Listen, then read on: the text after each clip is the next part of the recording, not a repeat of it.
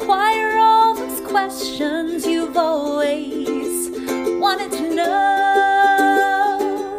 Ask Kati anything. Hey, everybody. Welcome back to another episode of Ask Kati Anything. I'm your host, licensed marriage and family therapist, Kati Morton. I am so glad you're here. Today, we have, I think, eight questions, if memories, my memory serves me. Yes, we have eight questions, and they are all so good, as always, as per usual. Um, if you are new, welcome. We're happy that you're here. If you're wondering where I gather these questions, you can go over to my YouTube channel that's called Opinions That Don't Matter. That's where I house all of my podcasts. One I do with my husband called Opinions That Don't Matter, and this one. And in the community tab on Sundays, I think right now it's around like noon Central Standard Standard Time. That was a tongue twister for some reason. Central Standard Time. I ask for your questions and you get to place them in there. And if there's a question that's close to yours, give it a thumbs up. Or if there's a little add on, you can add that in a comment below the question. Yeah, and I gather those on Mondays when I record this. Okay, without further ado, let's jump into question number one.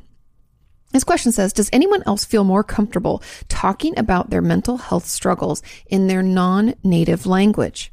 I'm relatively comfortable talking about my struggles with anxiety in English. However, in my native language, which is German, I am so uncomfortable. I uh, often shut down and just don't say anything. Maybe that's because every resource I used to educate myself about mental health was in English. But I think maybe it's also a weird kind of defense mechanism. Like I could hide behind a language barrier or it somehow feels a little bit less personal. Oh, good question. Yeah, good. Those are good thoughts. I don't even know the German word for anxiety because literally translated, it's fear. And that somehow just doesn't fit right for me. Yeah, because anxiety is not fear. It's actually uncontrollable worry. Okay, anyways, also there's no word for comfortable, which is my favorite word. I'd be interested in Kati's thoughts on this and how to get um, more at ease speaking about difficult subjects in my native language. All the best.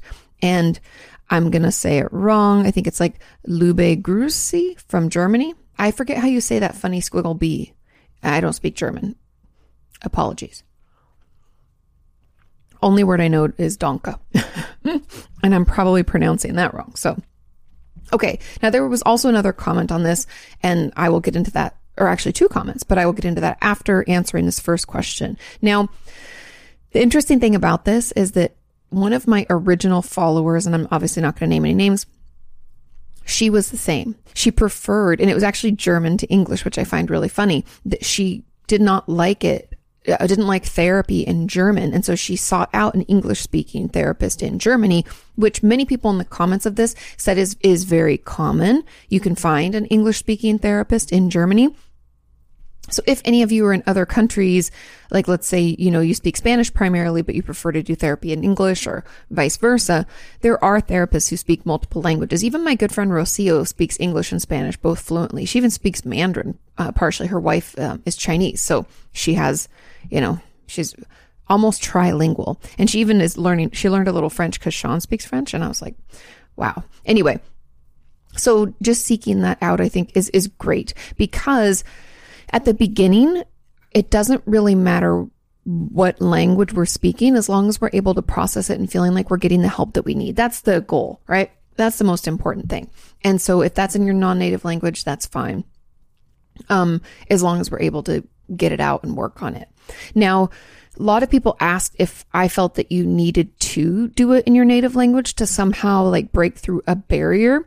And I guess my answer would have to do with whether or not you think this is like a defense mechanism or is it? Because a lot of people said that the English language in particular has a lot of different words that their language doesn't have like saying that german doesn't they don't even have like a word for anxiety. It's it's technically like fear which isn't the same right? Doesn't line up um, or not having the word comfortable. Like there's a lot of different terms that might be necessary for you to be able to thoughtfully and thoroughly express yourself. And so if that's the case, I don't think it's necessary for you to process something in your native tongue.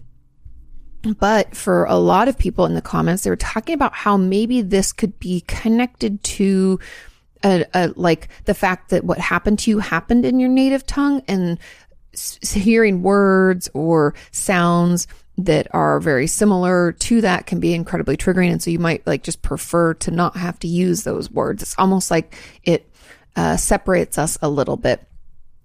And I think that that's obviously very natural and normal. And makes total sense for me. It's, it's a lot of times we we just need that kind of. It's almost like the same way we need that um, distance. It's almost the same way with eating disorders. Why we tell people to call it the eating disorder voice and separate it from you. That that separation can be really helpful and allow for more healing. Um, and so overall, I think this is incredibly common, and I think a lot of it has to do with the fact that and I talk about this in my book, Are You Okay? My first book, um, about one key component to like really to good therapy, to know you're seeing a good therapist is that they give you terms and words and help you put language to what you're feeling. And if your native tongue does not have language for that, like again, not having a, a word for anxiety that fits for you, then we're going to need to find another word. And if that word is in English, then that fits better, right? And so I don't really see overall, I don't see any problem with this, but if it is a defense mechanism, almost like by speaking in the other language, we're kind of ignoring true feelings about something or it allows us to pretend it happened to someone else. If if that gets in the way of us moving forward in our, let's say, trauma processing, for instance, then then I think there may be a component of your therapy that I would, if I was your therapist, where I would try to get you to speak in German about it little by little. And that would be kind of part of that uh, exposure therapy or, you know, just part of your treatment overall. And so, anyways, long story short, I don't think anything's wrong with it. But if it's impairing your ability to function and getting in the way of your treatment, then we may want to, uh, push back against that and start trying to speak more in our native language about the things that happened. Now, the comments on this says, I think a good question would be, do we process it the same way talking about it in another language, even though it is easier? Or is it necessary to feel the heaviness of doing it in our mother tongue? I, from what I've learned over the years, because initially, like younger Kati, I would have said, like, I think it's necessary you need to feel the heaviness. No, the more I learn about, especially trauma therapy, and the more time I spent with my good friend, Dr. Alexa Altman, and just doing research for my book, Traumatized overall, I believe that we don't have to feel the heaviness of what happened to us again. We have to find language to put to it and be able to talk about it in our life, probably in both languages, without having it overwhelm us. Because the true goal of trauma therapy, I know this is going to sound weird, but isn't just like to process the trauma. It's to get us to a place where it's not affecting our life anymore. Because the goal is so that we can like go about our business doing what we want and not be hindered anymore, right? And so if our symptoms are crippling anxiety uh, that makes it so we can't go to social events, then if we can get ourselves to a place where we can do that, I don't care if we're doing it in English or German or French or, you know, Spanish or whatever. And so, yeah, so I don't think we have to feel the heaviness I think as long as we're able to move forward and it Im- improves our quality of life, I think that's what's important. And I think honestly, if it's easier, start there first and see how it goes. See if it's beneficial. See if it is improving your life. Give that a chance first, especially because it's, it's less overwhelming. Now, there was another question on this that says, I wonder if this is something that we can use. Would it be beneficial to have a therapist who speaks our second language so that we can talk about things we struggle with um, or talk about things we struggle to talk to in our mother tongue. I think that could definitely be like another tool, right? If we are trudging forward in therapy, sharing our story and it's getting harder and harder in our mother tongue, then we're able to say, uh, I, okay, and we switch over into English or French or whatever the other language is. And then, you know, continue on in that. I think that can 100% be an amazing tool and an amazing almost therapeutic technique to help keep you grounded and keep you moving through. And yeah, I think it's amazing. And it's just so interesting. Like I said, part of me, and I have so many thoughts, like part of me thinks it's that like separation. Part of me thinks that it might not trigger us because what happened to us happened in our mother tongue. Um, and part of me thinks part of it's just language and the fact that other, other languages have different words for similar things and they don't always fully line up. And especially, I think in our native language, like our mother tongue, the, the first language we learn that we speak the most, I think that we can have so many beliefs about certain words or so many things we've been told over the years. And so that, that can hinder us or cause more of a stigma potentially eh, than if it's done in another language that maybe doesn't feel so stigmatizing. Does that make sense? I hope so. But anyway, very interesting. I think this could definitely be a resource, and I encourage all of you to use it. Okay, let's move on to question number two. This question says, Hey, Kati, can you please talk about how to treat anxiety when you are prone to making everything worse due to your anxiety? God, that snowball effect of anxiety, right? For example, when you're worried about performing badly, but then your anxiety makes you so dizzy that you do perform badly. Or when you're worried about not getting to a point oh, not getting a point across on the phone, and then your anxiety makes you unable to speak, and people just end up hanging up on you. I struggle with thinking positively about these events because, duh, the bad things happen. I already try to calm myself down in the situation, but it isn't helping enough. And like I'm exposing myself to the events, but then they tend to leave me feeling like my anxiety was justified. Okay. Lots of thoughts. Now, I feel like we're going to need more therapeutic work, meaning in therapy, not in real life. And I know that sucks because right now your anxiety is like fucking things up and you want to be at these events and you want to perform and you want to do well. And I get it. Find a therapist that does probably cognitive behavioral or CBT therapy. So find a therapist that does that. That tends to work best for anxiety. We could also have a therapist who does exposure therapy. A lot of CBT based therapists will do exposure therapy. So just ask. But I think you're just doing too much too fast and we don't have enough resources. So you said you're trying to calm yourself down, but it like doesn't work. It's not enough. That means we don't have the right resources lined up and we're doing too much without those resources there. Does that make sense? So it's like, let's say I'm learning to swim. Now I should probably start in the like shallow end where I can just kick my feet down, right? Oop, and I pop my head right above water. That's where I should probably start. And I should also make sure that maybe I have like water wings on. You know, when you're a kid and you're learning to swim, you put water wings on. And also make sure that there's like an adult near me or a lifeguard or I can reach to the edge of the pool while I go underwater and kick back up and, and learn that I can come up and then practice my strokes, right? There's like a process when it comes to swimming so that you can feel okay in the water, being holding your breath and know that you can come up and, you know, all the things. And I think, um, random thought that just popped into my head. Some funny, uh, like anxiety based response I have to going underwater is that I always have to blow air out of my nose. So I'm not very good at like holding my breath underwater because I, I can't, I feel like the water's going to somehow find its way up my schnauzeroonie. And so I always, I mean, I'm sure right now I'm like, well, next time I go to our pool in our community, I'm going to see if I can do it. But I used to do that all the time. Like it was hard for me to go underwater without blowing air out. Funny. Random fact. Okay. So, overall, I think we need to find a therapist. We need to build up our resources. That's where I would start. I would, if it's possible, I would have you stop exposing yourself to stuff because we're kind of like making that anxiety muscle stronger. And it's not your fault. You were trying your best with the resources and tools that you had. And that's why professionals are there is to help us go farther, right? Do more and give you the tools and techniques and coping skills you're going to need so that you can, you know, push through and continue so that this doesn't bother you anymore. And so that's really, those are really my, my thoughts and my goals for you.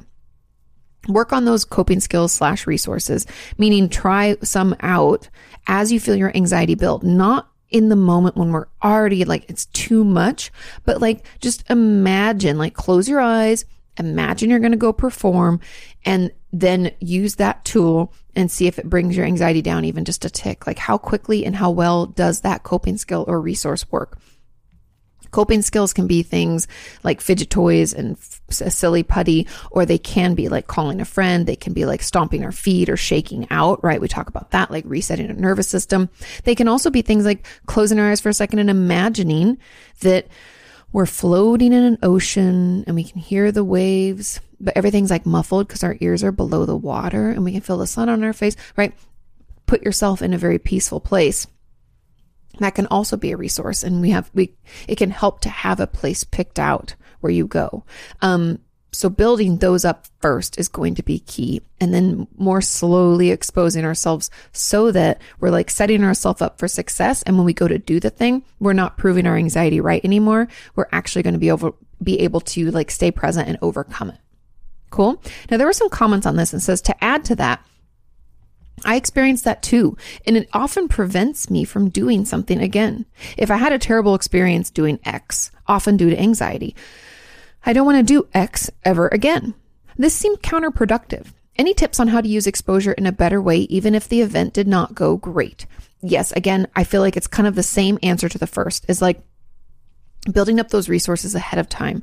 Now, obviously, those events you're not going to want to do again. You're not going to want to do whatever didn't go well. And so put those down when you talk to your therapist, put those down on your list. Like your, they call them your hierarchy, meaning like we're going from the lowest anxiety producing thing, which could probably be like being at home by myself, right? Or with a loved one, depends, you know, depends on how your anxiety displays itself. So that would be like the lowest moving all the way up and maybe a 10 is one of those events that already didn't go great. Like we already tried that out and it didn't work. Put that up there and we'll build toward that as we use those better suited resources. I think there's this rush sometimes to like expose ourselves and calm ourselves down, but we don't really know how to calm ourselves down. It's because we don't practice them. And I know it sounds weird. We don't think to use our resources when we're not in crisis or when we don't feel overwhelmed. But I'm telling you, if you don't, you won't know if they're going to work. And so we're going to have to do some like visualizations in therapy or on our own at our home where we imagine going into a stressful situation. We feel it. Our breath, maybe our breath picks up, our heart rate increases. My palms start to get sweaty. My mind starts to race. I start to breathe real shallow. I have to try it. Then I have to try it then because the co- cool thing about just visualizing it in your own house, just like I was saying in the water where I can kick my feet down because it's shallow and I can get above, you can open your eyes and you're back in your house in your calm and safe place. And so doing that little by little to make sure that your resources actually work is going to be key to your success so that we don't keep having these bad experiences. Otherwise, like I said to the first component of this question, we're just going to keep proving anxiety right and making that muscle or that anxiety voice even stronger. Now, there was another comment on this that another add on, I experience high amounts of anxiety all the time, but it's worse around people. So I'm trying to intentionally put myself in social situations in order to stretch myself. The problem is I always get way too anxious to be able to practice calming techniques. So I can't seem to make any progress. When I'm around people, regardless of the number of people or my relation to or opinion of them, I have an intense feeling the need to run for my life. There have been times when I even actually started physically backing away from a person mid conversation and I didn't even realize it until I was almost out the door. Then if I can, oh, if I can't physically escape a situation, I completely shut down mentally and I can't even think straight. I don't know how to prevent this since I can't control people and situations. Any advice would be super awesome. Thanks. I feel a full video coming on because I, I maybe, and I always like, I assume it's me. Maybe I haven't done a good job explaining coping skills and the fact that we have to practice them ahead of time. Because if you were, for the person who asked this part, the fact that you experience high amounts of anxiety, like all day, every day, you need to use your coping skills then. And we need to get you down from that. And possibly medication might be something that needs to be put on board as well. Because if we're already revved up, we shouldn't be adding on more. We're like, it's like that, uh, what we're doing what we're talking about is this window of tolerance or our resilient zone or whatever you want to call it, right? Between fight and flight, like this person, I want to run away. I got to like get the fuck out of the situation or freeze, dissociation or shut down, right? We want to make that this window wider. And the only way to do that is to work on those coping skills and those resources because that means that when someone comes and talks to us at an event, if our window's like this, we we go into fight flight. And if we've been working on our resources and our coping skills then that person comes to talk to us. And guess what? We can hang in it. We don't have to run away or back away. We don't have to shut down.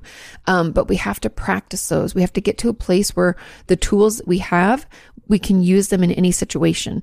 Um, that's why sometimes i'll tell people if you start feeling it like we have to get better also like noticing our level as it comes up right? What am i right now? I'm like a three right? Or i'm a four Ooh, I feel it creeping. We're moving into a six, right? Start to feel a little overwhelmed. Whew. That's a good time if we're, let's say we're at a party, you say, excuse me, I just have to run to the restroom really quick. We back away, we get out, we sit in the, maybe in a stall, or maybe it's a single toilet, we lock the door. We breathe, we have a mantra we say, we maybe call a friend real quick, maybe we do a full body shake, maybe we just stomp our feet around, whatever we do, we do that. Maybe we play with our hair. I've had a patient who loved to like like uh, oh the tickling on the arm. There can be all sorts of different things that we can do to kind of help ourselves calm down. Use those things and make space for it. And so if we can use them more early on, we'd stop having these like uh, anxiety affirming experiences. And um, yeah, so the person who asked this question, I think the high amounts of anxiety that you're feeling already is something that we're going to have to work on before you put yourself in other situations. Now, I know life isn't perfect and they don't always allow us to be like, well, I'm not ready yet. Um, in those cases, maybe you bring a safe person with you, someone who feels calming. Maybe you practice ahead of time with your therapist and you have some tools that we're going to try out. It may not go well. It may go well. That's okay. We're just trying. It's practice, right? Or maybe we just do like what a lot of people do. You go to an event, you say hi to a couple people and you just leave. You do the Irish goodbye. You just like leave without saying anything.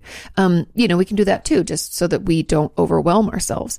Mm, so yeah, those are my thoughts. And part of me, like I said, feels like this needs to be a full video because I've done a disservice or I haven't told you enough or maybe clearly enough that we can't just write down coping skills. We have to practice them when we're not overwhelmed so that we know they work when we are. Now, there, uh, let's see, there was one more question on top of this. And says, I would personally like to add one more thing. Like you've been talking about asking, yeah, if that happens, what then?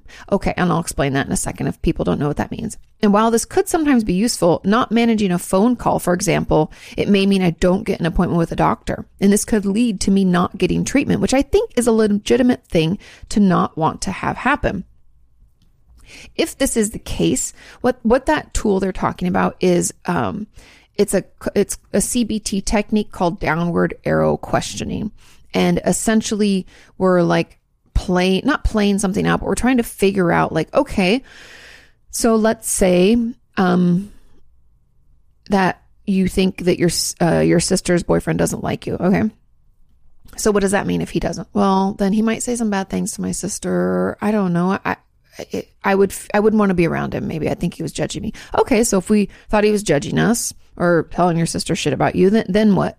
And we try to essentially get down to the root of where this is coming from, which usually is some kind of belief around like I'm not good enough, no one's ever going to like me or anything like that. And that's something that a therapist will kind of do with you.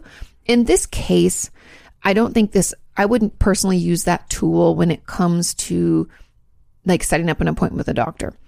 I would set up like the the scenarios, like playing it out till the end. So I would say best case scenario, worst case scenario, most likely scenario.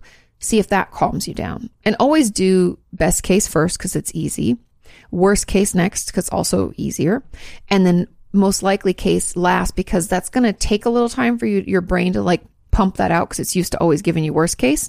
And it's going to take a little extra effort and it'll be the last one on your mind. And that is the most likely. You're being honest with yourself. Worst case, best case, most likely. That can really help. Um, and then practicing role play when we're making, doing things like making an appointment or talking to someone for the first time. I even encourage my patients always when they're calling because I don't know what it is about anxiety, but almost everybody has a problem with the phone, actually talking to someone on the phone or leaving a message. And the, the anxiety that builds as it rings and we wonder if they're going to pick up is like, ugh, we don't want to do it. So write down a few bullet points or even script out your whole conversation. I don't care if it sounds a little weird on the other end because that's not exactly how they asked it, but at least you have certain things you can say to get your point across. That's fine. We'll, we'll get the gist. You'll get that appointment made. They'll understand at least what the problems are. So write some things out, fully script it, whatever you need to do, practice ahead of time. Um, those are ways that I would help you set yourself up for success when it comes to doing things like using the phone to make an appointment. Okay. Moving on to question number three. It says, Hi, Kati. Why do I miss my depressive and or suicidal thoughts when I don't feel them for a bit? When do I feel, or when I do feel these feelings, all I want is for them to pass. But when they do actually pass, I feel nostalgic and then I want them to come back.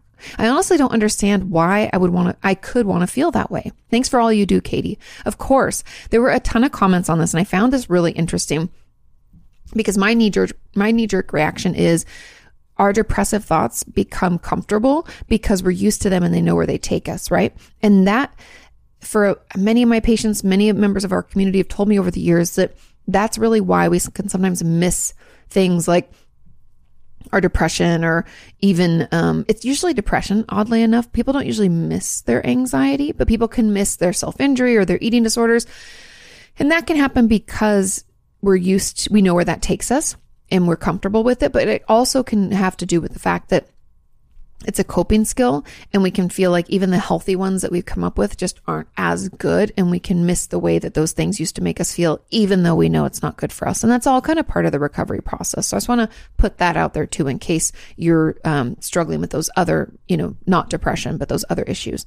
Now that can be part of why depression or suicidal thoughts hang around. Like I said, the fact that it's comfortable and we know where it takes us and feeling good, we can think like, oh, that we're just waiting for the other shoe to drop, right? The anxiety that can build because we're like, well, I don't really deserve to be happy. So wait, when, when, huh, we can feel really panicked. Like we're, it's never, you know, um, we don't know how long it's going to last and we're worried it's going to, you know, and so we can just prefer to already be in the, the hole, right? In the shitty place because we know what that's like. And then we don't have to worry about anything happening to drop us back in when we're not ready.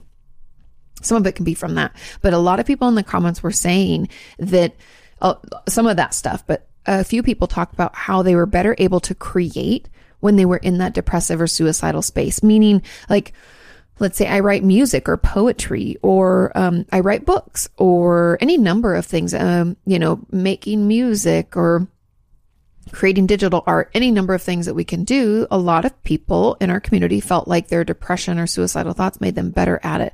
And I have heard that. And part of me thinks because I, I used to, this is kind of silly to me, but it wasn't serious, I guess is why it's silly to me. I used to write poems all the time. It was like a teenage Kati thing. And it definitely coincided with more down or depressive episodes in my life. And I think part of me thinks that that's due to the fact that when we're in that space, it's like we're so, we feel everything so intensely. All of the feelings are so strong and we can like wallow in it. And I think in that wallowing, sometimes beautiful creations can be made because they're so emotional and they're so, because it can feel like we're like ripped open, like so emotionally raw, right? Or, um, vulnerable to other wounds that and even like mulling over things a lot because the rumination that comes along with depression can be pretty intense that all of that can lend itself to putting out more emotional or more connected art. Does that make sense? And so i do think there is probably something there as well. But overall i i haven't had i've had patients i actually i think there was even like an artist uh back in the day who shared how he could create only when he was bipolar. And even though he didn't really want to be manic again, because it came with some kind of, you know, some psychosis and some delusion, he missed it because he missed that creative part of him. And so I could see that. So there, there are a lot of different reasons. Just to sum it up, number one would be because it's comfortable and we know what to expect with it. Number two is that when we're not depressed, we are like waiting for the other shoe to drop. Like, wait, is this, I don't know. Uh, uh, right. We just almost can't even enjoy being happy. Oh, and another, another one, a third could be like, we don't believe that we deserve to be happy. So we can uh, constantly be like shit talking ourselves, guilt tripping, have shame filled spiraled thoughts because we're feeling good. I'm like, what's wrong with you? You know? And then finally, we could, it could connect us more clearly to our creative self and because it connects us more intensely to our emotion mind and our emotion self. And remember, emotion mind's not where we want to be because we can't make, we often can't really make good decisions for ourselves. Hence why depression makes it hard for us to like get out of bed and do anything because even if we want to, it like removes that choice, right? Because we're stuck in emotion mind and we're stuck in that depressive episode. Motivation, uh, clear thought just isn't gonna work for us. Now, there was a comment on this that I had a classmate who struggled with something similar. However, her therapists diagnosed her with psychotic depression. Hmm. Kati, can you weigh in um, if that's something that's similar or if it's a completely different thing? I know she's on medication now, but struggled with suicidal thoughts and behaviors as well as her depression. Now, bipolar, okay, psychotic depression is when we are, and you might not, maybe don't know her full symptoms, Depression can have psychosis with it. We can get so deep into our depression that we have delusions or hallucinations. And that's what psychosis is, which is what we call psychotic. Okay. Now, a delusion is a firmly held belief. That firmly held belief could be that I just know that, um, I'm going to lose my job. I just know that, you know, my girlfriend or boyfriend's going to break up with me. I just know that the CIA is trying to talk to me through my TV. You know, there can be any number of things. And hallucinations are when we hear and see or even feel things that aren't there. And those hallucinations can be tied to delusions or not, meaning that if I believe the CIA is talking to me through the TV, then I can actually hear things and piece things together to try to make it make sense to believe that they actually did, like I heard it. Does that make sense? Um, and so it's possible that your classmate had some delusions or hallucinations associated with her depression. Again, it's incredibly common. It is different than what we're talking about, like missing your depressive episode or wanting it back. That this would be more just that she might have she she might have I, I, would hope they diagnosed her properly and she's being you know getting treated properly i'd assume she heard or saw things weren't there and had some firmly held beliefs that you know weren't didn't make any sense essentially.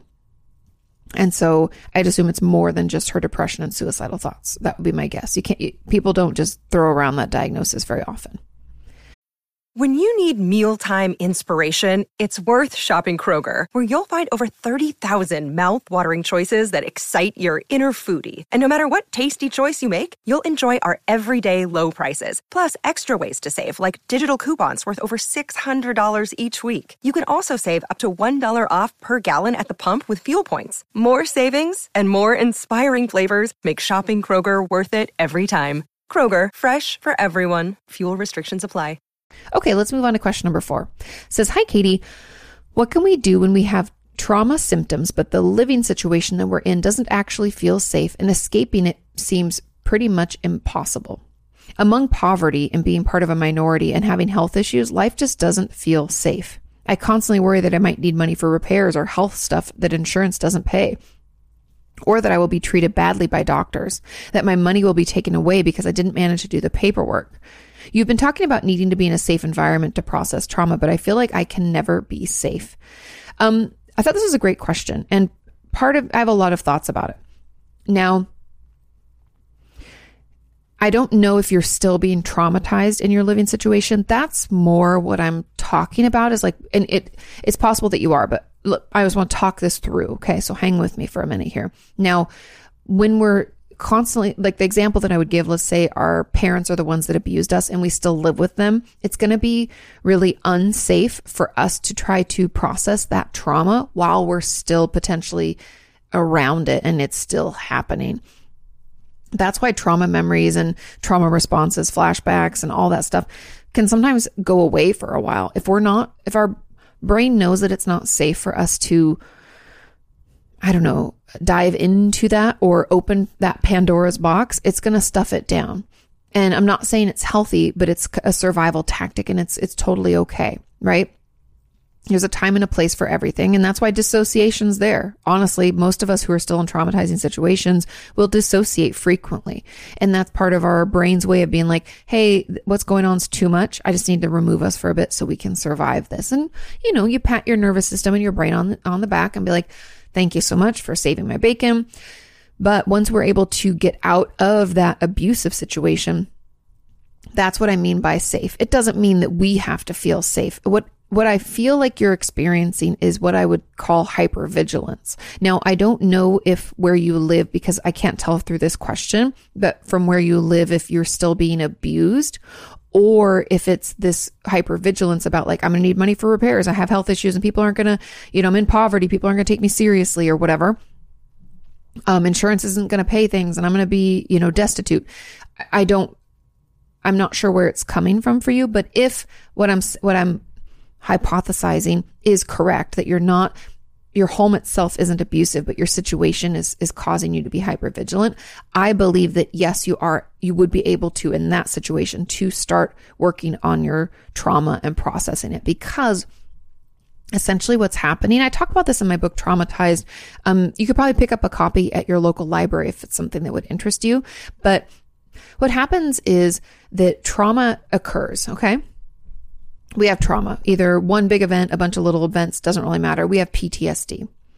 Now, that PTSD starts out by saying these specific people in these specific scenarios. So let's say that my mom was the abusive one and she abused me um, at home. and in the car. Okay. So any issue where another woman is driving me in a car or when I have to go see my mother or be back in that home, I'm triggered. I dissociate. I can't handle it. Right. I'm really hyper vigilant. I'm on edge. Now, trauma causes us to be hyper vigilant. So not only do I feel hyper vigilant in those situations, I start looking out into my environment outside of that house and being in a car where a woman's driving, like things that are directly tied to my abuse with my mom. No matter where I am, my trauma triggered brain is constantly seeking or not seeking, it's not seeking out threat, but it's it's looking for it, right? It's like a heat seeking missile for any kind of threat scanning the environment, scanning, scanning, scanning, looking for anything that could be kind of off. And as our brain's like, oh, that's an older woman. She could be abusive. We can't be around her, right? Even though, let's say we work with her, she's our teacher at school or something. Not safe, not safe. And if she tries to get close and tries to talk to us, boom, all right, we pull the ripcord, dissociation, or, um, you know, fight, flight. We, we run away. So as that happens, and I hope I'm doing a good job explaining this, we run, we encounter another trigger, even though it may or may not be a threat, right? It, it's, it's the fact that we perceived it as a threat that's important. Now that we get threatened and it pushes us into some kind of, you know, fight, flight, freeze. And now that's not safe either. So let's say this woman approached me at school. Now I don't want to go to school or I don't want to be in the bathroom in between classes by myself. I only want to be in groups, you know? Or I prefer to be by myself, you know, whatever. Whatever the scenario. And that pushes out, that's now not safe. And slowly but surely, trauma tells us that more and more of our world isn't safe. Even though this is just perceived threat, we actually don't know if that woman was threatening us or not. We felt threatened because we're so hyper vigilant. And that's what I wonder if, I wonder if that's what's happening here. I don't know, but I'm hypothesizing. And so, anyways, long story short, um, our world can get really, really, really small as our trauma grows which is why it's important that we seek out a trauma therapist, a specialist, and we start working through it little by little. And that could be done probably a lot of it for you. If, if what I'm hypothesizing is correct, a lot of it's going to be finding some ways to calm your system down. Uh, your therapist will probably have you bring in people to assist. It's like part of what they do with EMDR. It's part of the resourcing you find a protector, someone to come and protect you. You find, and when I say find someone, it can be like a symbol of something. It could be a real person in your life, or it could be, um, like one of my patients, her, her nurturer, you find a nurturer. Her nurturer was her dog. Um, and her protector was, uh, this big door she would imagine that she could lock and no one could penetrate it. Um, it could be things, people, places, stuff like that. Uh, you have to, I have a feeling your therapist will want you to work on that first so that we can, when we need to call on them, we can call on those protectors and those nurturers and those things that we're needing when we're feeling incredibly triggered and incredibly hypervigilant. And then once we have more resources and coping skills to go out and do the work in therapy, then we'll either do the EMDR or talk therapy, all the while weaving in those resources. Um, yeah. Does that make sense? I hope that makes sense and I hope that helps. And I hope I didn't get too off topic, but I think it's important for all of us to understand why trauma can make our world really small and why something that might not be actually threatening can feel like a very, very serious threat. Now, there's a comment on this as an, as an add-on. I am currently on a wait list for housing slash a rental, but there is currently a housing, housing and rental shortage here in Australia, in the States too. I don't understand why we have a housing shortage. It started in COVID. It's crazy. Okay. Um, and particularly the town that I live in, as everyone seems to be escaping the cities to come here. We have that same in the, in uh, the states also. Is it possible to start trauma work even though I'm still living in an emotionally and mentally unsafe place? I also suffer from multiple health conditions, and one in particular. The symptoms can be changed or can change daily, either in severity or they could swap and change. Um, says FND. I'm not sure what FND stands for. Um, but maybe no, it's not Ehlers, Danlos. Anyways, says I'm still heavily reliant on my family to get me to and from places, but they're the ones that keep triggering me as they're the ones that emotionally and mentally abuse me. Is it even possible to change and start healing when you're still in and heavily reliant on the ones doing the trauma to you? I, I would say it's not it's not the best idea. Something that we could do is instead of processing the trauma is working on building that resilient zone, meaning coping skills, resources, things that you can do to help you better manage the triggers. We could make your life a little bit more comfortable. But I, do, I, from what I know and understand, and obviously there could be current research and things come out that could change this. I just am not privy to that at this time.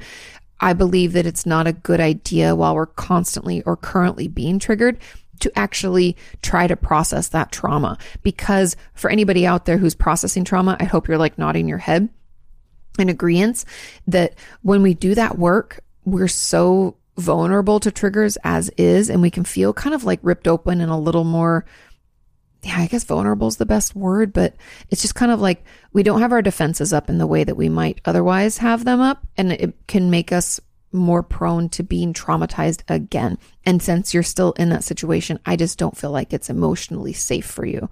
But I think there are things we can do to help you have more tools and resources so you don't feel so maybe helpless, you know? And so building up some coping skills. And I have my video 25 coping skills that might help you get started.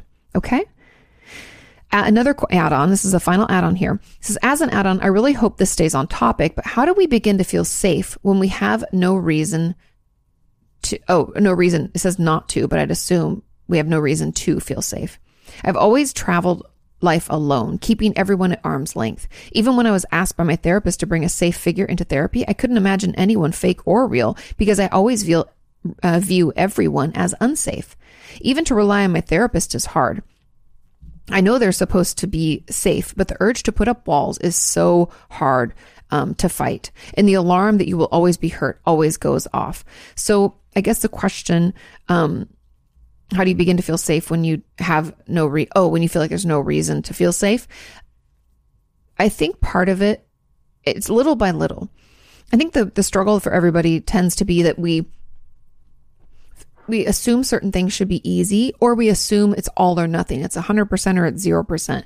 But I'm, let's say that you trust or rely on anybody like 0%. My goal wouldn't be for you to get to 100. My goal would be for you to get to like 5%. Like what would that look like? And working in steps and layers. And part of it might even be like working with your therapist and that being the first safe or at least neutral place that we attempt. Um, but giving yourself the time and space to slowly allow people in because my guess is you've been hurt a lot, probably complex trauma. And so you're like, no one is safe. And anybody who pretends to help me isn't going to help me. Maybe you've had a bad experience with therapy.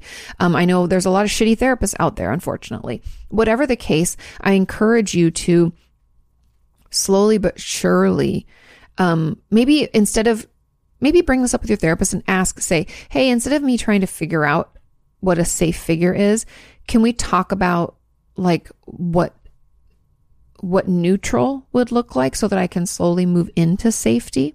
Because I think the word safe can sometimes be triggering because we're like, well, if I'm safe, then my defenses are down and I'm going to get hurt because like, fuck that. I don't want to do that. Right. Instead, let's look for, let's like seek out neutrality, seek out things that just aren't triggering. They're not good. They're not bad. They're just neutral. What would that look like? Let's focus on that. And I want you to describe to me how we would know things were neutral. Are there some people in your life that are neutral? You're like, oh, there's this lady I work with. I know some stuff about her and she knows a little bit about me, but not much. And she's pretty neutral. Seems fine. I don't get overwhelmed and I don't, you know, I don't like want to run away and I also don't want to dissociate. I'm just like, hang, it's fine. Like, let's try to come up with those kinds of things and, um, neutral actions like I've talked about in the past, like repetitive actions tend to be really soothing to our nervous system and kind of more neutral, like things like walking.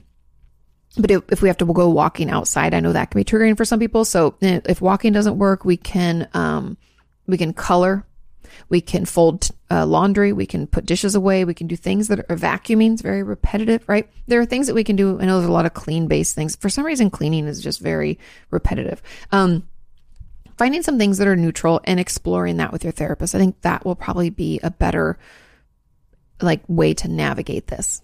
Keep me posted, okay? Let's move on to question number five. And this question says, Hey, Kati, I was wondering why isn't there more information specifically on sibling sexual abuse? The little that I find, even um, They, they even say that the info available is limited because it is such a taboo topic, but yet more common than many know. Yes, incredibly common. I was abused by my older brother and we were only a few years apart, but it went on for years and there was a lot out there on the effects from parents or uncles or grandparents. And there are similarities, but it's not really the same. Or at least it doesn't feel that way. We are both adults now and I hid it for many years, but just recently I started therapy to work through it. Good for you. He was someone that I trusted and idealized until he started doing what he did. He was also the primary babysitter. Oh, I'm so sorry. Our parents worked a lot and he was in charge and it was better to listen to oh, just to listen to him or you were in trouble when mom and dad got home. I still have contact with him and struggle with wanting to hate him, but also don't know how if I want my family to know. Oh, don't know if I want my family to know. Sorry. I feel like I should be allowed to hate him. You are allowed. But I also know for him to be able to do the things he did that he learned it from somewhere and is most likely a victim too. We'll get into this. I believe he deserves help and not hatred, and I, f- I fear tearing my family apart. That's not on you. You didn't do anything, right?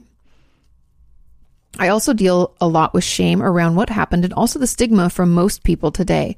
Things that went on should never have happened between a brother and a sister. And I feel at times that if I would have just been a, oh, if it, I would have been a stranger, it would have been easier. Not that it is ever easy that, or that there'd be less judgment. I would like to hear your thoughts on this topic. And I know you have a child on child sexual abuse video, but more specifically when it's siblings. Thank you for your videos, Kati. I know there isn't much for questions here. So more on what the what effects do you see on the victim, whether similar or different. Now, it's like you read my mind because I was going to push everybody out to that child on child sexual abuse video because there there is still stuff in there that I think is important, especially the part where you said that he's most likely a victim too. That whole thought process applies to anyone who is involved in child on child sexual abuse or COCSA for short. Um, because that's like saying, just hear me out. I like to run parallels of things like an analogy because sometimes when it's when it's happened and we're like, but they were abused and they were victim, if we start using those words, it can be really hard for us to see out of it. But just imagine that if we apply that same belief system, that if someone was shot at, that that gives them a right to go and shoot other people that aren't even involved in it just because that happened to them first. Now I know you're like, Kati, that sounds crazy. That's a little, but that's the same application. That's the same belief. We're just applying it to two different scenarios. And I think we would all agree that just because something bad happens to you, that doesn't give you carte blanche to go out in the world and like mess with other people, right? That can help us better understand why. A lot of people need to know the why, right? Especially when it comes to abuse. Like, why could you, why would you do that? How could you do that to someone? And that helps answer those questions, but it doesn't condone the behavior. It doesn't say like, well, that's okay. And just because someone else was harmed doesn't mean that you don't also get to feel pain. Does that make sense? It's even like uh, shitty parents let's say we have a really like an asshole of a parent and we're like, well, you know, they're only treating me this way because that's how their parents treated them. Okay, they had a shitty upbringing too. Does that give them the right to give you a shitty upbringing and be an asshole? Mm, no.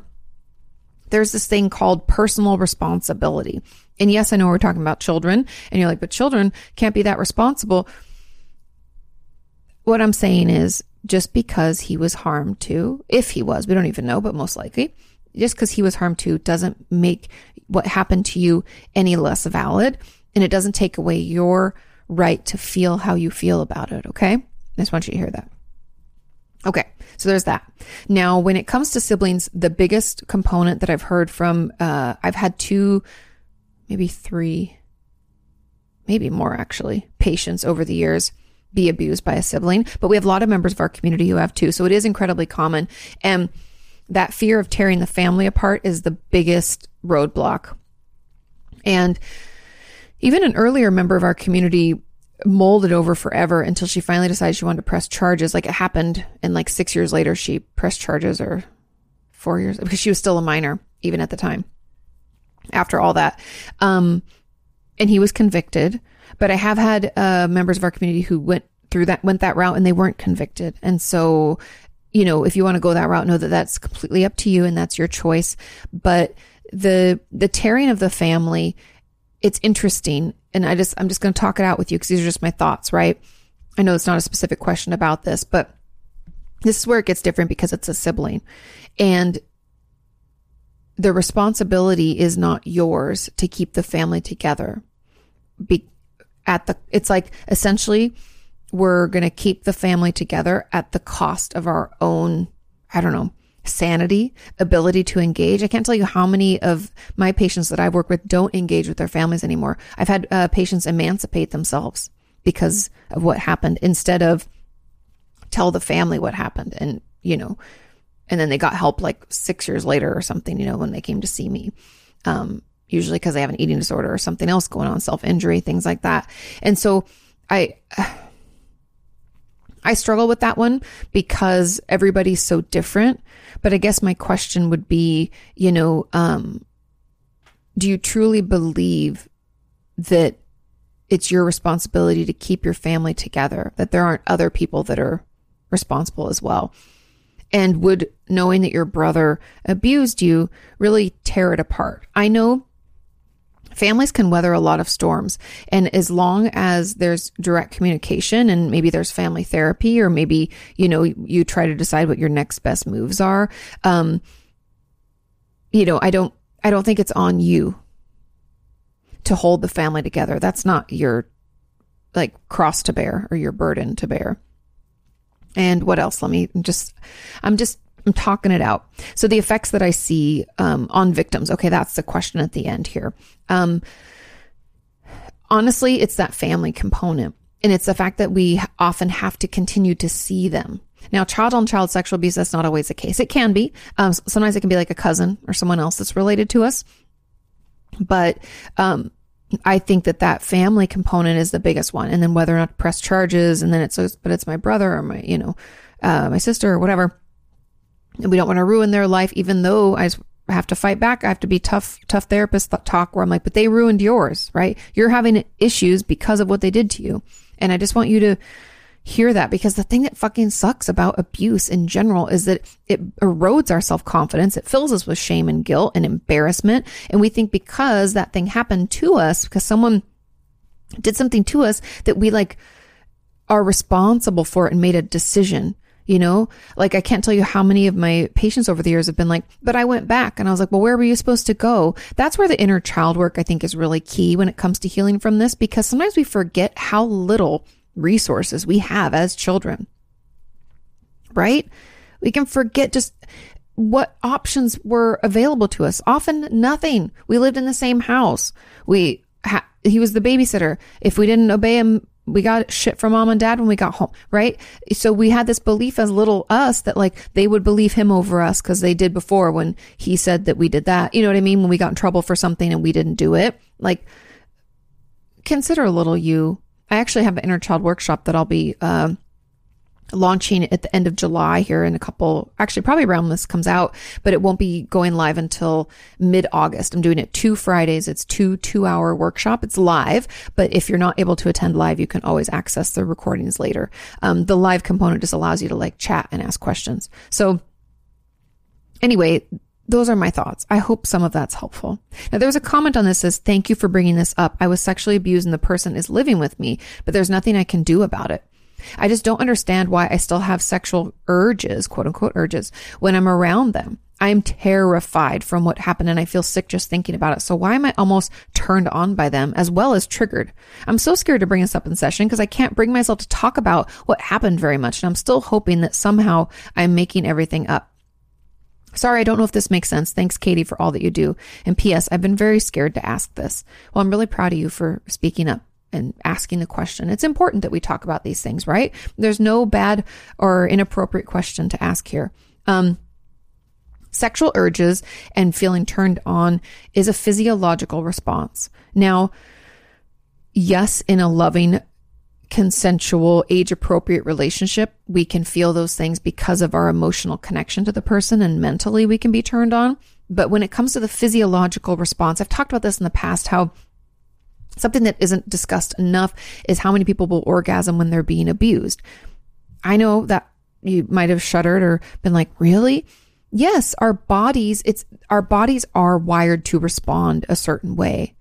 And being turned on or, uh, you know, having sexual urges when we're around them is because that's the only, that's the person who sexualized us probably from a young age. I, I don't know how young the person was, but, you know, um, we've been abused by them. That's the only connection that we know. Sometimes we're even told, especially when we're kids, that like this is what love is. And so we think, oh, well, that's, I love them. So that must be how I feel. Right. And because that's usually also the only person that that stuff has ever been done to. And again, physiologically, sex can feel good. That can be very complicated and very confusing. And again, it just layers on the shame, right? And that embarrassment and the, the guilt around the abuse. Because the thing to always remember is that even if we went back, right? We're like, I don't know why I uh, even went back over there after they did this to me. Because remember, we don't always have a lot of resources when we're a kid. We don't always have options or we don't, we, we're not adult us we're not us at the age we are now. We were us back then, right? So just consider that, right? We don't have a lot of options. We might not even know how to utilize the options that we did have. Okay. There's also the fact that, um, physiologically, it feels good just because that's how we're wired. We don't understand it. So we can't make sense of how we responded. There's just a lot that we have to offer ourselves as understanding, as support, instead of assuming that just because we went back or we've been turned on, that it means that we we enjoyed it, therefore, you know, it must not be abuse, or we participated, therefore, you know, it can't be abuse. No, no, no. They we were not of an age to make those decisions. Even if we went back even if sometimes we instigated the, the sexual contact, we were not old enough to consent. Just keep that in mind. It's not appropriate. An adult or an older child, and a lot of times, even when it comes to child on child sexual abuse, um, I talked about this in the, the video, is that what gives that child more power isn't always age or size. It's the fact that they know about sex and we don't. And that, you know, where children are naturally curious. And so just know that they don't always have to be older. Um, but it, but we are not of an age to offer consent. And so whatever happened to us is by definition abuse. Doesn't, again, none of that other stuff matters. I know our logic brain tries to or it's actually not even our logic brain, but it's like between our logic brain and our shame brain, they get together and they're like, well, this is what happened. And you know, but I went back and da da da da. And so I'm to blame just as much as, mm-mm. don't let shame take what happened and turn it into your fault because I'm here to tell you it was not. Okay. You were not old enough to consent. And those urges are a physiological response to past abuse. And it sucks. And I've even had patients and members of our community who still love their abusers and hate that they're in prison or that they got in trouble for it or whatever. Um, just because someone harms us doesn't mean that we hate them. Like the person that said, I want to hate them.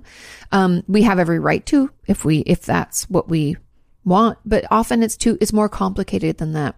Sometimes it's the first person who ever told us they loved us. Often we're abused by someone who's supposed to be a caretaker or the only person who gave us attention as a kid, right? So yeah, I could ramble on, but let's stop there for now. Okay. Now, there's another question. It says, is it possible that a child who does this with or two siblings, particularly if they aren't aggressive in the way they engage, they simply just do sexual things with siblings, could have been at a developmental stage where they were exploring bodies, especially their own, and not have learned it from somewhere? If so, can you clarify the difference? I have doubts that I'll show you mine if I um, if you show me yours, is the full extent of what curiosity might be at a normal, um, every single age development in a child. But maybe I'm wrong. Can you explain the differences or the difference or what other behaviors might be normal beyond the I'll show you mine if you show me yours game that wouldn't require any external sources of learning? Again, this isn't a question meant to invalidate anyone who's, who has survived abuse. If you didn't want it, you didn't want it. If someone hurt you, they hurt you, period. It doesn't matter if they learned it somewhere or had malicious intent. You were still hurt and you were justified in your hurt. The questions that matter, in my view, on self justification are not did they mean to take advantage or cause harm, or, or are they a bad person, but rather, have you always wanted exactly what happened to you to have happened? Because if not, you are justified that what happened was not okay, regardless of anything that has to do with the person who did what they did. I'm glad you're in, oh, and the person, I'm glad you're in therapy together. Okay, so to answer this question, it's a little complicated. Now, um, the thing about uh, curiosity with kids is a lot of it is done personally. Like a lot of like uh, masturbation in children at some ages is is normal to like not not like it's like we're exploring what what our body does especially little boys. Um, if you've ever babysat a little boy or changed a, ba- a, boy's diaper, a lot of times they'll play with themselves, like while you're doing something else. They'll pee on you too, by the way, so be careful. Um, but th- there's a lot of that, just like what is this down there? Um, even just little babies before they even know what it is, and it's just personal exploration of your body, and that's fully healthy. And children can be very curious, want to touch each other's private parts. Um, that's why it's important to talk to your kids. There's a, bo- a book I'm reading. I think it's called "It's My Body," but I'll, I'll I have to read it. I haven't gotten through all. I'm researching children's books about this kind of topic, um, so that I have some things to refer, especially for inner child work. Right, we have to talk to our inner child, and what better way to do it than through children's books? So normal exploration like that, um, kind of a what is this, how does it work type of thing, is very normal with kids when we're growing up. I think the way that it kind of becomes inappropriate and becomes more abusive is when it's actual sexual acts. Like, I mean, maybe I'm wrong. And again, this is not, it's not like I spend all my time researching, reading about this. It's incredibly common child on child sexual abuse. But when it becomes sexual, like uh, oral sex, uh, any kind of penetration, that's where I feel like things have moved past what's normal curiosity and into something that could be damaging and that is more abusive, meaning that probably the child who instigated it knows more about sex than the other child, whether it's because they've seen sexual acts done, they've been abused themselves by someone doing it to them, or they watch pornography of some form. Either way, they've been abused and in a sexually abusive situation. Um, and again, that kind of goes back to the the power that the child has over the other child is their knowledge of sex. And I think we have to break down like because curiosity is like what is this? What does it do? Right? That's kind of like how we're like wait what is this? How come i have this? How come you have that? Yours is different than mine. Da, da, da, da, da. that's normal curiosity versus try uh you know any kind of attempted stimulation or any kind of penetration. I think all of that will be in my mind would be considered a, a, abusive and, and definitely fall into that realm. Does that make sense? I hope that helps. And great question. Okay, let's move on to question number six. It says, Hi, Kati. My question is about the whys of self harm, I suppose. I remember coming across self harm in a book and then in older schoolgirl scars, and I can still feel the click into place that happened for me. It would be years before I ever used self harm, but what made it attractive before it was useful? I'm really struggling with self harm still, and I've been thinking about the whys and where it all started. Maybe they're not important, but I'm just curious. Any thoughts on why we connect to an unhealthy coping skill before we even use it? Uh, it's so interesting. It's such a great question. I've heard this. So I have a few friends who are in recovery from drugs and alcohol and similar situations. Um, one person said they were at a party when they were like 14 or something and their older sibling had given them a beer and they were like boom it clicked. Like they just felt like this is the thing. Again they're using it right away so i know it's a little different than your scenario but i just want to talk this out because these are it's very interesting. I've also had um, patients of mine speak of this when it comes to self injury, saying that, or eating disorder behavior, even, even saying that they saw it on TV and they were like, yes. Now, people talk about having like an addictive personality. And I do believe that some of us, well, we know, we already know, are genetically more predisposed to struggle with addiction. It could be because someone in our family has it. Spoilers, almost everybody's family has at least an alcoholic in it. Hate to break the news to you. It's very rare for you to look back into someone's family tree and not have at least one. Um, so we're all kind of predisposed. And I think that uh, our struggles are like that like uh, my patients with eating disorders, they were uh, one in particular was being abused as a kid, and it had been really difficult for her. Um, another patient with self injury. Her her abuse was different. It was it wasn't that she was abused; it's because her, her family life was really erratic, and like they had to move all the time, and she just never really felt settled. And so all those little T's added up, right? And so, anyways, I say all that to say that those coping skills spoke to to us in some way where we were like, yep, that's going to work for me. That's going to help.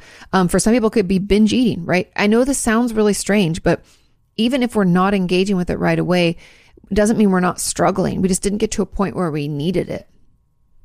That doesn't mean, because even my friend who is now sober about that beer situation, they weren't an alcoholic. It's not like they started drinking right away. They were just like, yes, I like this. And they would do, I think it was like 16, so maybe two or three years later when they started to, to really struggle. So I think we can, um, we can be exposed to some things. And if we're already predisposed or if we're already looking for a coping skill and we're looking for some way to feel better, it will click for us. And I know that seems like a very simplistic answer. And that's because I don't know like the neurology of it. And like, I'm not a geneticist. I know that there, it's like a 25% increase when we have it in our family.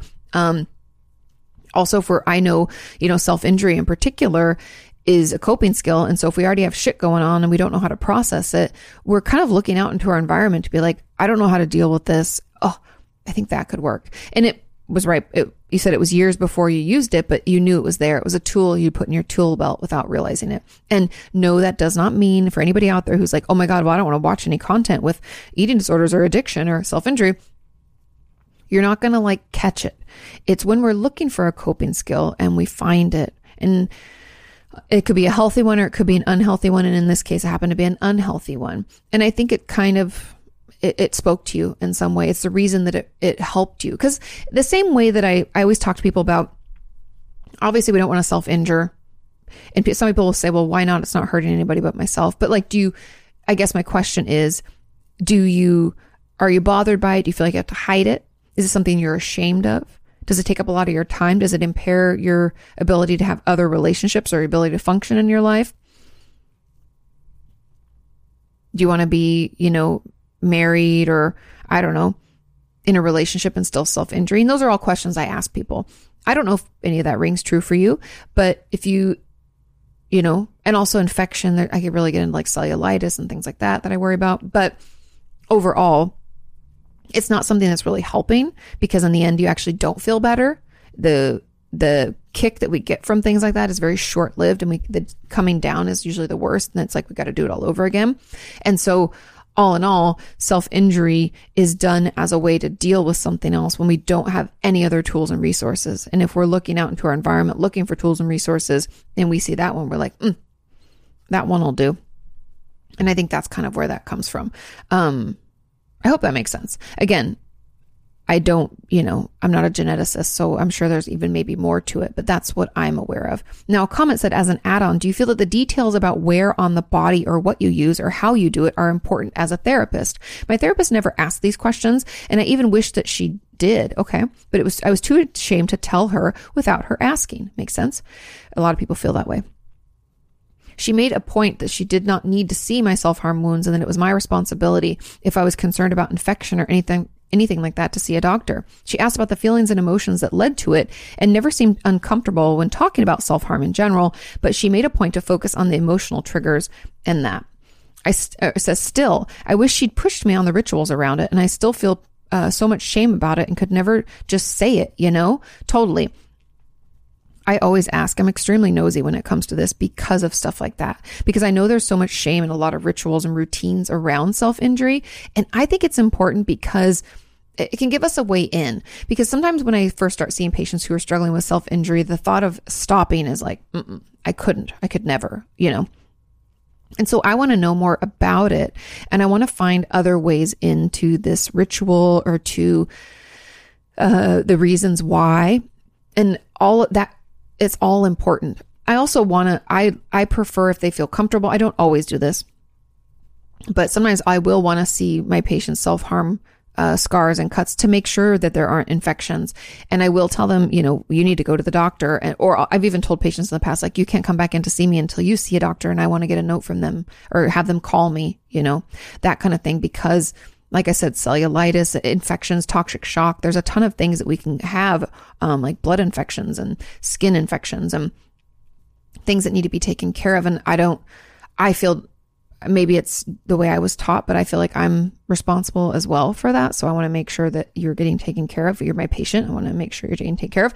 Um, so I always ask those things and I ask as much as they will.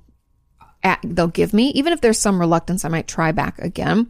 Um, because a lot of people want to share it, be, even though it's like a, it's, it's hard to talk about because therapy is about the things that are hard to talk about. And I think unraveling that shame and the embarrassment around it and understanding why we're doing it and, and what it gives us. And sometimes I have my patients like write a love letter to their self injury, like, thank you so much. It's almost like a breakup letter is what it ends up kind of being. Um, we've done that in eating disorder treatment centers too, where you, it's like a goodbye letter. Um, but I'll start off with a love letter and then I'll, then I'll have them, you know, write like a, a breakup letter and, and, you know, a final goodbye. And I know that sounds kind of silly, but for some people, it's really helpful to acknowledge what it did for you, what purpose it served, and why it's no longer serving you that purpose. And we can break it up into things like that. And I think knowing all of the details around it and the rituals not only gives me a better idea of what purpose it's serving for you, but it also um, allows me other ways to kind of come up with other coping skills that might be, you know, just as effective or more healthy for you. Does that make sense? I hope so. Now, there was a follow up on this that for me, it's the opposite. I know exactly where my self harm urges come from. It's triggered by abuse and flashbacks and body memories that make me feel like I'm being abused again. I need to feel like I'm in control that I get to decide the type and level of pain I want to feel in my own body. It makes me feel like I'm the one who decides.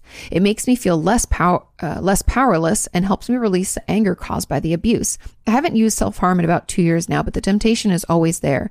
Any advice to help me feel that I'm in control of my body after intense flashbacks? I think movement is going to be really helpful for you because you talked a lot about like the pain that you feel and the anger that's still brewing. I'm curious if you're in therapy because I feel like a lot of this needs to be processed in therapy and talked through. But I think movement could be really helpful, especially with the body memories and flashbacks. Uh, somatic experiencing is really powerful. And one thing that you can do is uh, to take, I mean, there's a lot of different ways, but a lot of somatic experiencing is like to help us get back in our bodies because this out of control powerlessness is that when we're disconnected from our bodies, we aren't in control of it. And I think that kind of dissociation that comes along with trauma a lot of times perpetuates that feeling. And so my advice would be to get back in therapy if you're not already. Uh, talk to them about this disconnection. Tell them that you know, tell them why your self injury served its purpose. Tell them what you told me and say you would like to practice some, you know, more mindfulness techniques and somatic experiencing. You've heard good things about it. I think that there could be a lot in there to assist. And like one of the first things that you're going to do as a homework for somatic experiencing is to you know, take a shower and as the water hits your head and comes down your body, like just recognizing where it's touching. That's my head and my scalp. Oh, it's running down my face. I can feel it across my nose. I feel it down my shoulders, onto my elbows, out my fingertips. I know it sounds very, very detailed and slow. It's just like 10 minutes, they say. So, but it helps us at least acknowledge the different parts and feel the water as it hits us. Now we can skip over some super triggering parts of our bodies at the beginning, but I want you to at least try to notice the sensations of the warmth. Is the water cold? Um, you know, is the, how's the water pressure? Uh, you know, and again, some of that might have to come along with grounding techniques. If the dissociation is really strong, that urge to pull out, you know, we're like, ah, I can't. Um, but all that again can be talked through with a therapist. And even like those full body shakes could be helpful for you and that releasing of that like pent up energy. Um, yeah. And then I find even it sounds silly, but I find yoga to be really helpful with my patients. It's been really healing for me personally, just to be in touch with my body and thank it for what it's doing and kind of challenging it to like twist and hold different poses. It can help you feel in your body and more in control of it. Like I'm choosing to do this right now. And that's actually something that's good for you. Not, I'm not saying push yourself to your hurt, but being aware that you get to decide how far you go in this pose and how long you hold it. Cause yoga is all about like, come out early if you need to, put your knee down if it's hard. And that could be really helpful for you too. So those are just some of my thoughts. Okay, let's move on to question seven. This question says, Hi, Kati. Could you talk more about healthy boundaries? Of course. I've always struggled with establishing them and I'm working on it now. However, I feel like my new boundaries are too strict and am now living by some set of rules that controls my life instead of me controlling the boundaries. I've heard that healthy ones are supposed to be flexible and not rigid, but how do I know if I'm being flexible or overstepping my boundaries? I hope it makes sense. Thanks so much for all that you do. Of course. And yes, that makes so much sense. The truth about healthy boundaries are that for the most part, they can be felt. And so, my challenge or my homework for you is to start paying attention to how you feel in situations. Like, example I always give, because this is one that is not okay with me. I do not like someone coming up from behind me and touching me when I don't know them or I am not expecting it. I mean, if it's Sean and we're like at, at a restaurant, I know he's, he, I know he's coming up behind me. It's fine. But even that can startle me sometimes if I don't, if, if I, like he went to the bathroom and I don't know he's back yet, right? I will, ugh, I will physically ugh, respond when a, a, it's usually a dude will come up behind me and put his hand on my back to get around me. Excuse me, miss, or something. Ugh, hate it. Don't like it. That's a boundary that has been crossed. And that sensation or that discomfort that I feel is my body's response to that crossing of the boundary. And so I just start paying attention. Another example or way to know a boundary's crossed is are we irritated by someone? Like is someone calling us a lot or expecting something for? We do we dread talking to someone, reaching out? That's because they overstep boundaries. And so I want you to just start paying attention to that feeling because our body tells us all the information we need to know in order to have healthy boundaries. Because again, they're not like these rigid things like, uh, I wouldn't say that tell that not wanting to talk to someone is a healthy boundary. That is like a rule. That's like a thing we're just not going to do. A boundary is I'm not going to allow someone to talk badly about me or my family. So let's say we have another friend that's like, oh, you always do that and you're just so annoying. We can be like, you know what? That's not okay. And that's when we can say that to them. Or we can remove ourselves and be like, if you can't speak nicely about, you know, me or people in my life, I don't think we can be friends anymore. You know, though, like that's how it works. And I know you can feel like, well, maybe that's rigid. No, that's just, that's the boundary. That's the line. Boundaries are flexible when it comes to things like, well, if a friend is talking to you, like what you would say, like, oh, they're not talking nicely about you, but it's constructive criticism where they're like, hey, you know, you didn't show up for me and that really hurt my feelings. Like, yeah, that can be hard to hear. And yeah, we can be kind of defensive maybe, but that is not, that's where it's like there's a flexibility when it comes to someone holding us accountable, right? So, all in all, I always tell people to start noticing relationships where you um, feel uncomfortable a lot, you feel put down, you dread talking to them, or you dread getting back to them. When you see their name pop up on your phone in an email or text, you're like, Ugh. you like don't want to deal with it. It could even cause you to like, yeah, I don't know, uh, decompensate. You could want to self injure or drink or do any number of things to try to just like ignore that they're there. Pay attention to those sensations. Those are your body it's your body's way of telling you that a boundary is crossed with that person or something's not appropriate. And so then just be curious. What is it that they do that we don't like? Or why is it that we're dreading this? Is it because it maybe it's an abusive relationship? Is it because you know it's very toxic for us? Like what is it? They never respect our boundaries in general. Could be that. Um, but just take your time and hopefully that helps. Now there was a comment on this says yes this exactly as an add on, how do you stay firm with your boundaries when people guilt trip you and make you feel so bad that you end up giving in and you don't want to be selfish? Thank you. Great question. If someone keeps pushing and pushing and pushing, the best way is to actually remove yourself from that situation. Now, I know that that's hard. And those of us who struggle with boundaries tend to be paired up in life with people who, um, take advantage of that. Until we get our like our own shit under control we tend to attract those people. It's almost like empaths attracting narcissists. People with no boundaries attract people who don't like to have boundaries which could be narcissists also. Um, but the i mean my gut reaction like my almost non-therapist Kati, but also th- my therapist brain that I wouldn't say out loud with a patient is that's not a good relationship. If someone's going to guilt trip you, that's potentially a toxic relationship or a narcissist. And I'd encourage you to like not be around that person. If people in your life don't respect when you're like, you know what, I'm not going to drink tonight. And they're like, come on, come on, come on, come on. I know when you're young, you know, peer pressure, people can do shit like that. Those aren't people you want to be around. If you tell someone no, if you tell someone I don't want to, I'm tired, maybe next time.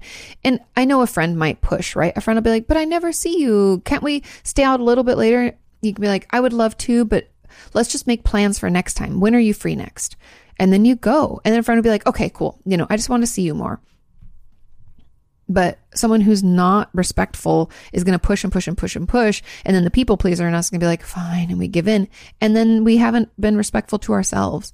And so notice if your relationships are like that a lot. And, you know, possibly distance yourself, or maybe we need to more clearly communicate things. Maybe we need to find a better way. Like if, like I have some friends that are great at this, that like in the situation where you're out and you want to go home because you have to work in the morning or whatever. Um, I have friends that are so good at communicating a boundary that they, it's like nobody ever gives them shit. And so what they do is they stand up and get their things and they say, you guys, I'd love to hang, but I have work in the morning. And people are like, no. And they're like, I know it's such a bummer. Work sucks. Okay. I love you guys. I'll see you later. Bye. And they just leave. Like they don't even, there's no time. There's no time for guilt tripping. They remove themselves quickly and expeditiously. Explain why and out they go. Um, and so maybe it could be practicing some of those quicker escapes as well, if that's kind of what we're talking about. Sorry, I've got pod nose. It itches when I talk. Um, yeah, and we can brainstorm some others if that's not what you're talking about, but that that's my advice with that. And it's not you being selfish. People who guilt trip like they only know how to manipulate. Guilt tripping is manipulation, by the way. And people who get us to do things only through guilt aren't people that we actually want relationships with. Those are people that force the relationship upon us, and we have the right to remove ourselves, right? Like, do we want to do things for someone only because we feel like we have to? I don't. Okay, there was another comment that said, how do you set boundaries in the least offensive way possible? How do you know if you're setting unreasonable boundaries or if the person is actually just toxic for you and is best out of your life anyway? I feel like every time I try to set a boundary with my family, they think I'm being disrespectful. You know, last time I tried to set boundaries with my sister who considered, who I consider my best friend, basically um, cut me out of her life. It's quite upsetting. Oh, I'm so sorry. Okay. So the best way to set boundaries in like the least offensive way is to just clear clearly communicate. And that means that like like i said um you know i don't like i don't like when you talk down to me. It makes me feel bad and and then i don't want to see you as much and that sucks. Like it's just being clear to the point and talking about like why. Like and then that sucks you know and if someone gets reactive to it, if someone's like, oh, you talk shit to me all the time and be like, I'm sorry. I don't, I, I didn't realize I was doing it. Thanks for bringing that to my attention. I'll make a point to not do. So we're able, we're receptive to their feedback. I'll make a point to not do that anymore. Okay. Okay. We move on, right? Um, I find that is a better way to, to comment and to communicate about this. Also doing it when we're not in an overwhelmed place or it's not super stressful and we have time to talk about it, that's all important too. Um, and if someone is really toxic, they're going to guilt trip, they're going to push, they're going to fight, they're not, they're going to just be all sorts of upset and there won't be any um, talking to them and they won't apologize for their own role in things. Like maybe watch some of my videos about toxic relationships um, because there I've talked about a lot of different things like that. So I think the the least offensive way is just clear and direct, and it's it has to be done when things aren't charged. I know sometimes we don't think about things until it happens, but I encourage you then maybe pop into the bathroom, type a note in your phone and bring it up at another time. Um, unless you have those things, you know, that come to mind ahead of time and you can talk about it. Um, if it's a family member, maybe they'll come into one of your therapy sessions with you. A lot of my patients have done that over the years. I find that pretty effective. Um, but again, if, if like the fact that you tried to tell your sister and then she basically cut you out of her life, that's not very healthy behavior to like have someone tell you that something you're doing is hurtful. You don't apologize or try to make it right, or even tell them, hey, they did that thing too. Just cut them out. I don't know. That's, that's pretty, that sounds pretty toxic. But I mean, not obviously, I don't know the whole story, so I don't want to just, you know, say that it is, but it sounds pretty bad. Um, and if you're setting unreasonable boundaries, consider the flip side whenever I'm talking with patients about boundary setting, I always think like, how would you feel if this was, if they said this to you? That's a good question. We should, we should think about that. Um, that will help you help guide how you communicate it, what you communicate and all that stuff. Okay. Final question, question number eight it says, Hi, Kati. Hope you're doing well. I am. Hope you're doing well. It says, How can I let go of my perfectionistic attitude and still feel like who I am and what I do is enough? Good question. In today's world, this is even harder as there are so many opportunities for comparison and expectations seem to just increase. I find myself constantly measuring myself against something or someone. I want to do my best to aim high, but I also want to be content with just being me. I know stopping the comparison is a good starting point. It's like you read my mind, but it's hard when others' expectations remain so high. I know if I can sort this out, it could be the single biggest improvement of my mental health. Thank you for all that you do. I just love this question. I struggled with like perfectionism when I was younger. And I guess, I mean, there's a lot to it. Now, the comparison is key. And one thing that I've tried to do, and I'm not, I don't always do this, okay? When I say I do things, you guys, I'm doing my best just like you. I always want to compare myself to yesterday me. Mm hmm Am I doing better today than yesterday me? That's the only comparison that I'll allow. Okay.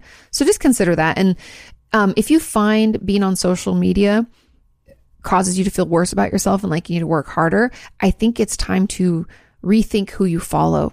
Because just like we try to eat a well balanced diet and eat a variety of fruits and veggies and proteins and whatever's, we need to digest a variety of healthy things on social media, not things that are going to make us feel worse. Now, I want you all to know that that doesn't say anything bad about the person that you unfollow. That says something about you, and that's okay. And we can mute people if you think it will be offensive to them if you unfollow. I know people can be very sensitive about social media. It's so silly, but hey, pay attention. And if it's not helpful to you, do not follow them because that's only going to make it worse for you. And again, it's, it's your issue. It's about you. It's not about them. It's about how their life is affecting you because we're struggling with this comparison factor. Okay. So consider that.